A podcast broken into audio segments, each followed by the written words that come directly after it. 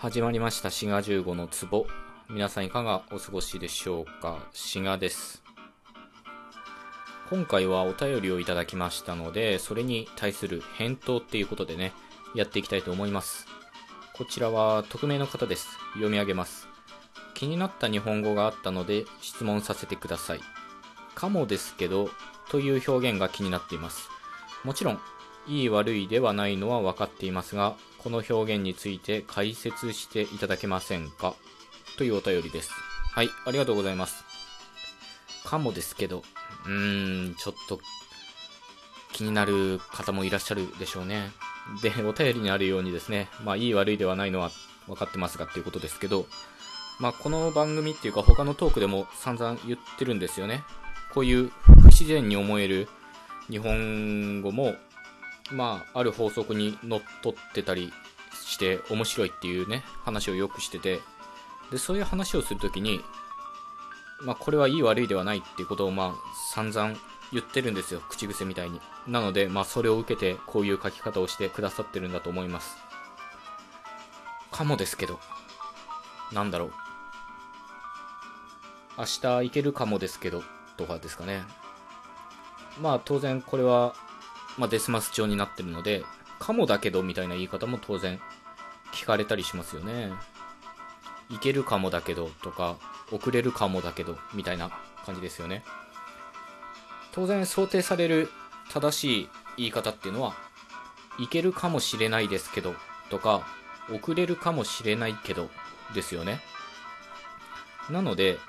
これは知れないっていうのが省略されてるんだっていう風に、まあ、説明できるっていうかね、そういう風に直感的にね、あの感じる方もいらっしゃると思います。ただね、それはまあ半分ぐらいしか当たってないんじゃないかと思いますね。これは単なる省略以上のものだと思います。じゃあそもそもかもしれないっていうのはどういう現れ方をするかっていうのをちょっと考えてみるとですね、まあ言ってみればですね、完成された文に後からくっつくみたいな感じですよね。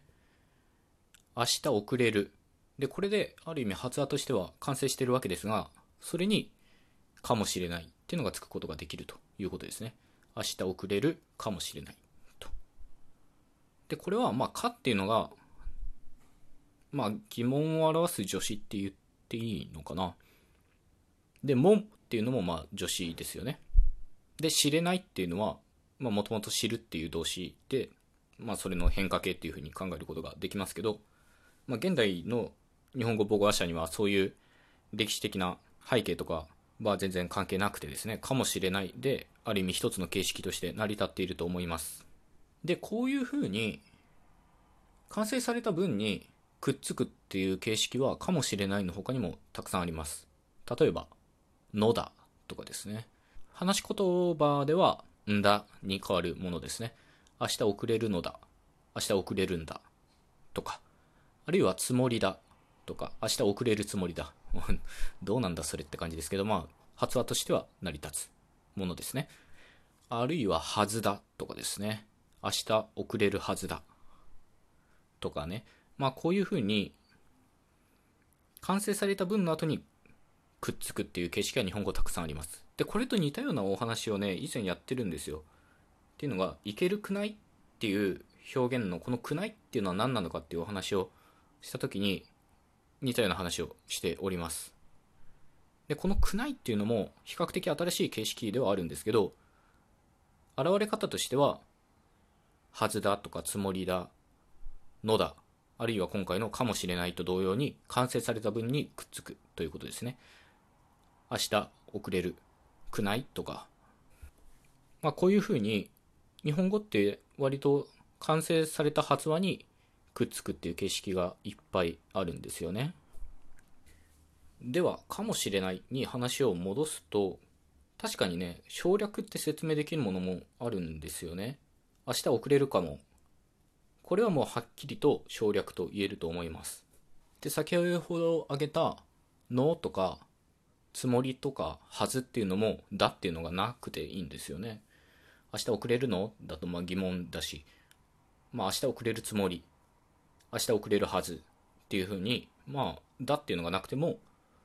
通用するっていうか、通じますよね。で、この段階で、類推っていうね、似た形があったら、同じパターンとして考えるっていう言語学的な現象があるんですよ。なので、ここで、かもとかの、はず、つもりっていうのが同レベルなものとして認識されたんだと思います。本当は全然違うんですよ。かもっていうのは先ほど言ったように助詞の組み合わせですけど、他ののとか、まあ、のはちょっと分かりづらいですけど、つもりとかはずっていうのは名詞由来ですから、出身地は全然違うのに、その現れ方によって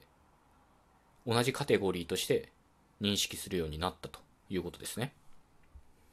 そうなると、明日遅れるはずですけど、とか、明日遅れるつもりですけど、とか、明日遅れるのですけど、と同じ位置に、明日遅れるかもですけど、っていうのが現れるようになったっていうね、こういう説明ができるんですよ。なので、これもね、また面白いんですけど、かもだっていうのをね、心理的に想定しているっと言ってもいいかもしんないですね。そういう言い方はしないですけど、かもだってね、明日遅れるかもだ。うん、ちょっとやっぱ厳しいですけど、そのかもだっていう、その形式自体は使わないんですが、現れ方は、のだ、つもりだ、はずだっていう、こういうものと同じ現れ方をしているということです。なので、まあ、つもりですけどとか、つもりだけどと同じように、かもですけど、かもだけどっていう言い方が現れるようになったということですね。ちょっとね、うまく説明できた気がしませんので、もう一回ちょっとざっと言ってきますね。えー、かもしれないっていうのが当然もともとあるわけですけど、まあ省略っていうかね、そういう形で知れないっていうのが出てこなくなって、まあいけるかもみたいな言い方が出てくるようになったと。で、これはかもっていうのが完成された発話にくっつく形式で、そういうのはつもりとかはずっていうのが、まあ、日本語にはいっぱいあるということですね。なので、そのつもりとかはずと同レベルのものというふうに話者は類推してですね、それで、そのつもりだとかはずだ、あるいはのだと同じ現れ方をするようになったと。なので、かもですけどっていうのも、つもりですけどとか、はずですけどと、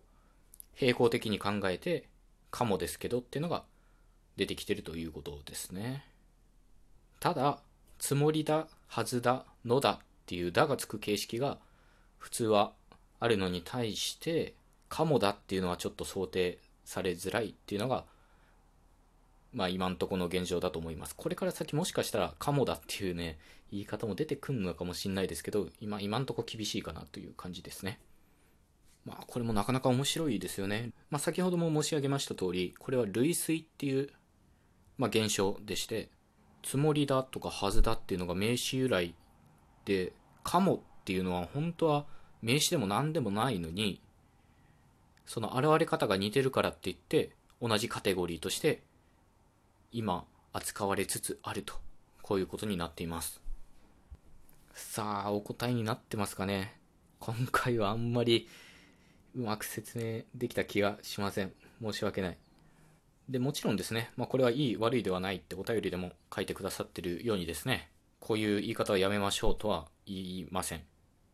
まあ、ある意味、その類推っていう現象の現れ方の一つであって、まあ、僕自身それは面白いと思います。ただ、そういう言語学の話は置いといて、実際に使うとなると、まあ、目くじら立てる人もいるっていうことですね。まあ、これは社会的に人間生きていかなきゃいけないということで、また別の問題ですが、まあ、使うときは気をつけてくださいっていうことですね。なのでね、今後、もしかしたら、かもですけどとか、かもだけどっていう言い方が、どんどん市民権を得て、最終的にカモだっっていうね、新しい形式が生まれる可能性がございます。ので、まあ、ちょっと注目してみましょうっていう感じですね。というわけで今回はお便りにお答えいたしました。この他にも質問ございましたら、どんどん募集しておりますので、よろしくお願いいたします。では今回はここまでということで、よろしかったら番組クリップお願いいたします。ではまたお会いしましょう。ごきげんよう。